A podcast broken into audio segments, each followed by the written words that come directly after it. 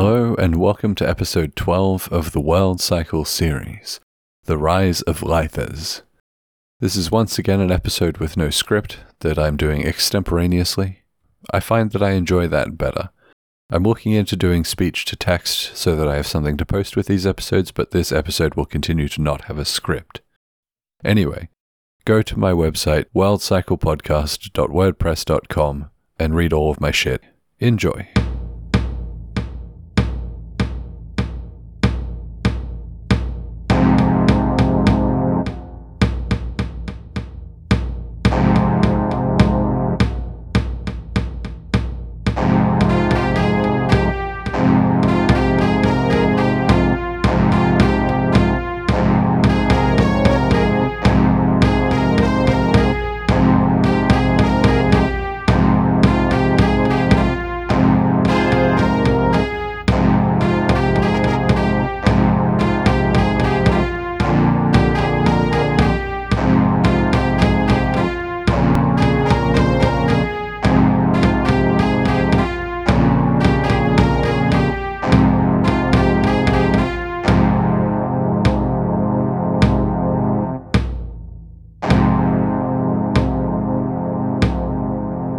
Think that everyone knows about the Ascent. People like to give it a fancy name, after all, and it was a worldwide event. The proper start of the Age of Discovery. And it was this ascent that gave rise to Lithez. There's an official story, isn't there? There's a well known story, too. And then there's, well, the actual story, as much as there is an actual story about anything. Let me quickly summarize the ascent, though. It is relevant to the story of Lithez. The ascent, of course, was the about 50 years or so during which the Kalnan started to arrive on the surface.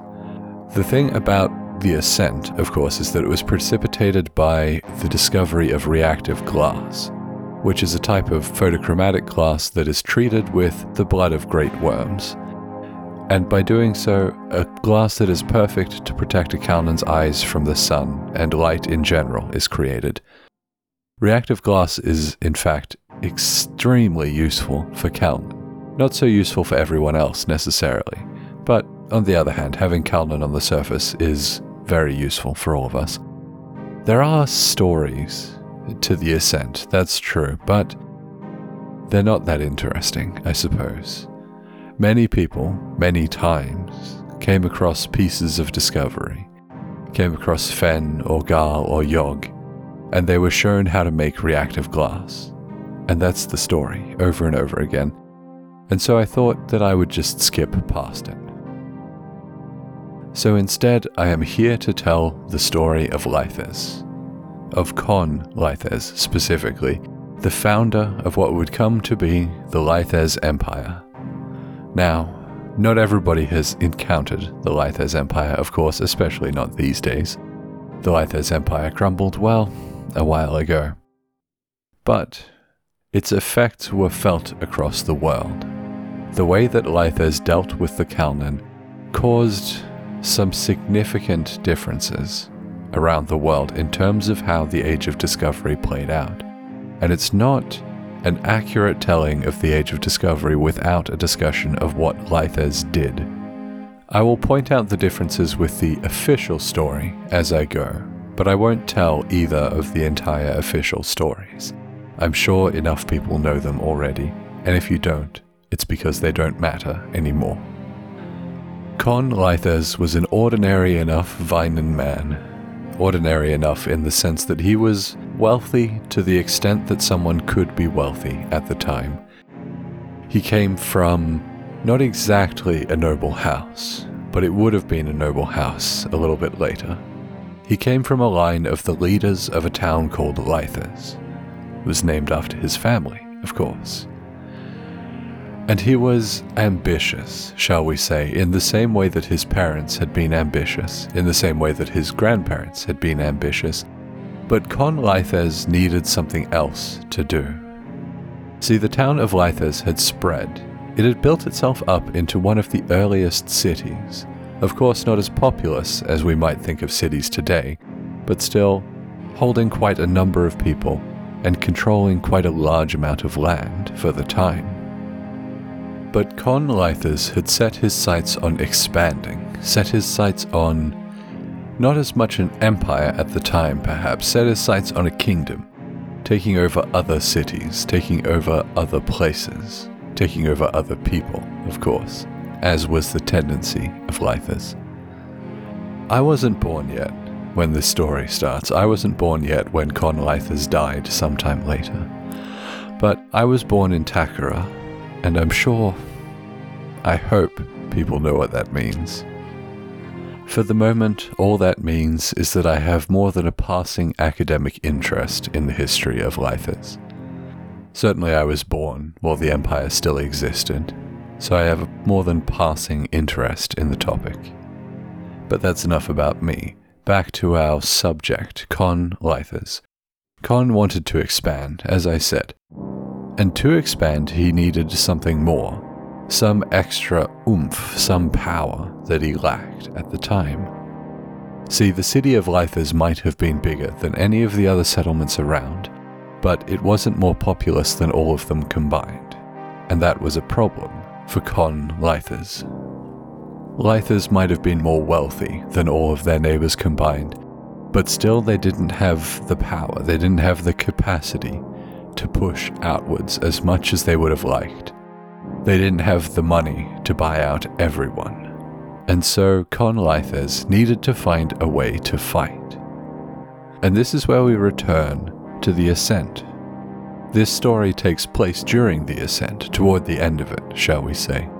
It takes place during the decades in which the Kalnan were starting to reach the surface, were starting to meet the people there, and starting to build permanent settlements, starting to make friends, here is the first place where we're going to diverge from the official stories.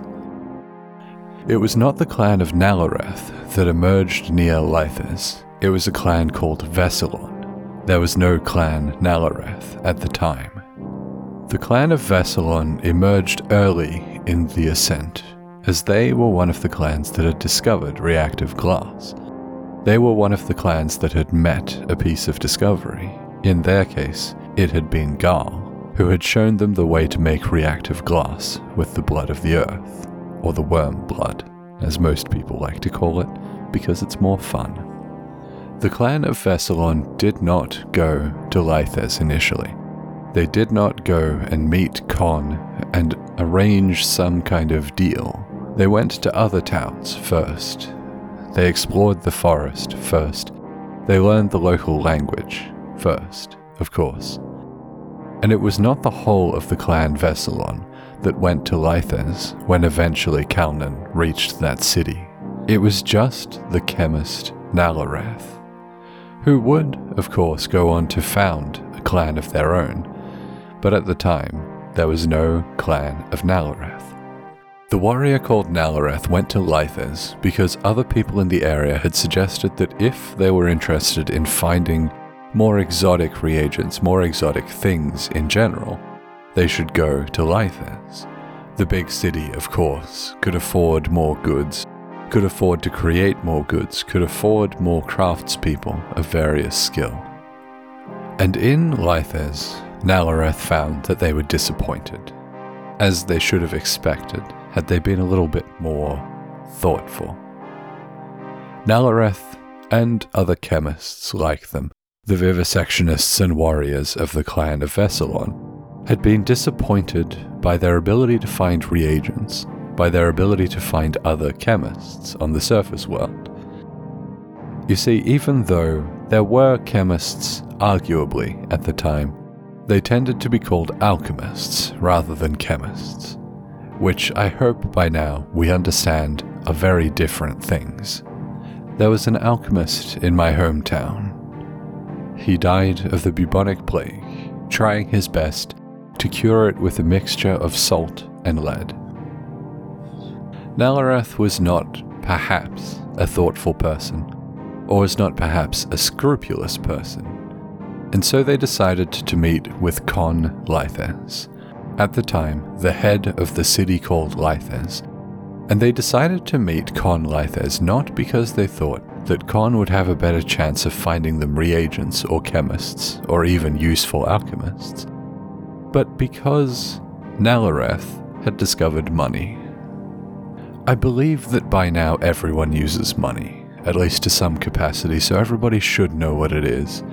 But essentially, it's some token that people exchange for goods and services that's backed by a promise by the state that it has value. That would be the best way to describe money, the easiest way, at least, for anybody who's not familiar with the concept. At the time, most people weren't familiar with the concept of money. It may seem a bit strange now, but most people didn't have need for money. People traded or bartered for what they wanted, or people gave each other things, depending on what the situation was. And the city of Lithez was, of course, not the first place to use money, and was not the only place to use money. But it was a trailblazer. It was a trendsetter, shall we say. The Lithez family, in this way, as in many other ways, were trailblazers. For Nalareth, the use of money was appealing, was enticing, exciting, Nalareth was a warrior, not a vivisectionist, and though they came from the same culture as vivisectionists, they came from the same culture as anyone else whose interest was in sharing their knowledge. They, for whatever reason, were more interested in benefiting personally from the use of their knowledge. And on the subject of weapons, Nalareth, like many warriors, was familiar with methods of making explosives. And though there were different reagents to be found on the surface, there were also the same reagents needed to make some of the explosives that Nalareth used. The Kalnan used explosives, of course, to tunnel, to break through walls or to clear blockages and collapses and the like. But Lithez, of course, saw a different opportunity in the use of explosives, saw a different opportunity in the ways that Nalareth could make acid, and could make various other dangerous chemicals. Lithez saw the opportunity that he had been waiting for. Con Lithez needed better weapons, needed more power to begin his conquest, and Nalareth provided those initial tools, for a price, of course. But Con Lithez was the state who promised that those tokens had value, Con had as much money as he wanted to have. The clan of Vessalon had been on the surface for about 10 years. Con was in his mid 40s, Nalareth was in their mid 30s, and the ascent was drawing to a close, to the extent that it has ever drawn to a close. Not all of the Kalnan clans came above ground, not all of them wanted to, of course, and still not all of them want to. But most of those that would come to establish themselves above ground had arrived by now. Knowledge was spreading around the world, and in Lithez, knowledge was spreading in a particular direction.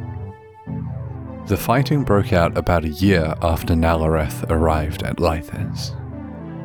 Fighting broke out about a year after Nalareth had agreed to some deal that they had made with Con Lithez for some endless amount of money, I'm sure.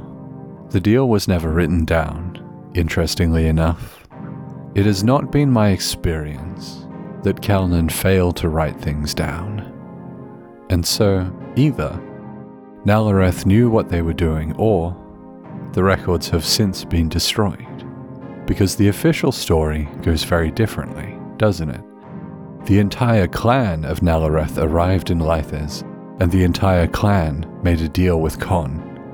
And that was how Con gained the weapons that he needed to defeat his evil enemies.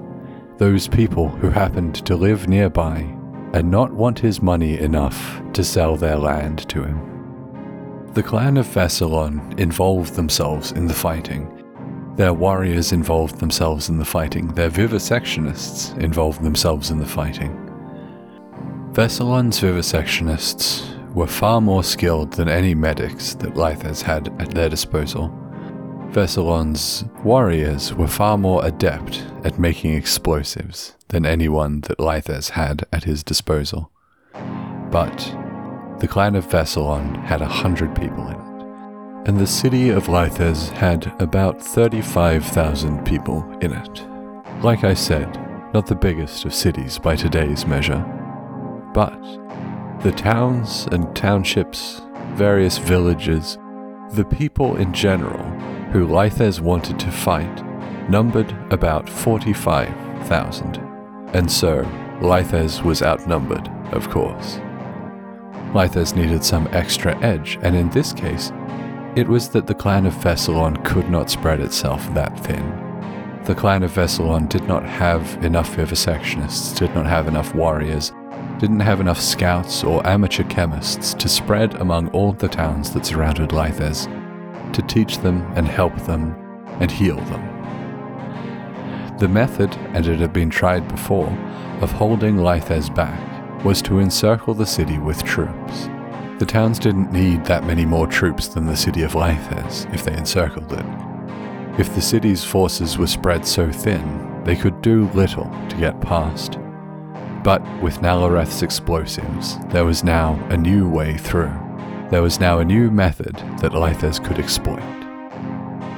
The clan of Veselon eventually, depleted to about 40 people, headed underground, and they took with them nearly 2,000 people from the surface, 2,000 people fleeing Lithez's advance. And Lithez moved on. Lithez took what remained of those towns and subjugated, shall we say, what remained of the people who lived there. And eventually, Lithez continued to move out.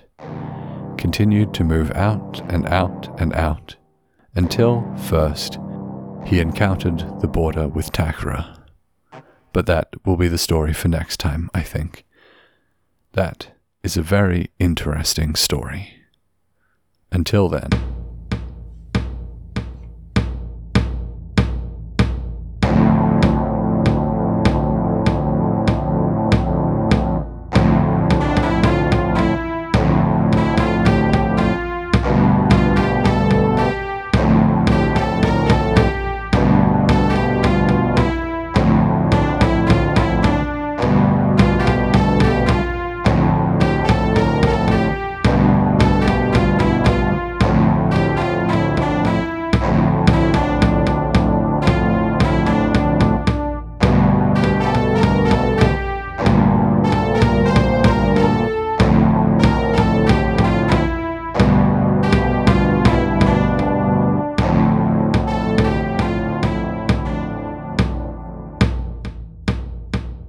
Thank you for listening to this episode of the World Cycle Podcast. I hope you enjoyed it. If you like my work, you can follow me at worldcyclepodcast.wordpress.com, where I post short stories every day, and you might get the occasional sneak peek of upcoming episodes or ideas that I have, or whatever. If you prefer, you can follow me on Tumblr, where I cross post the stories and also reblog some shit from time to time.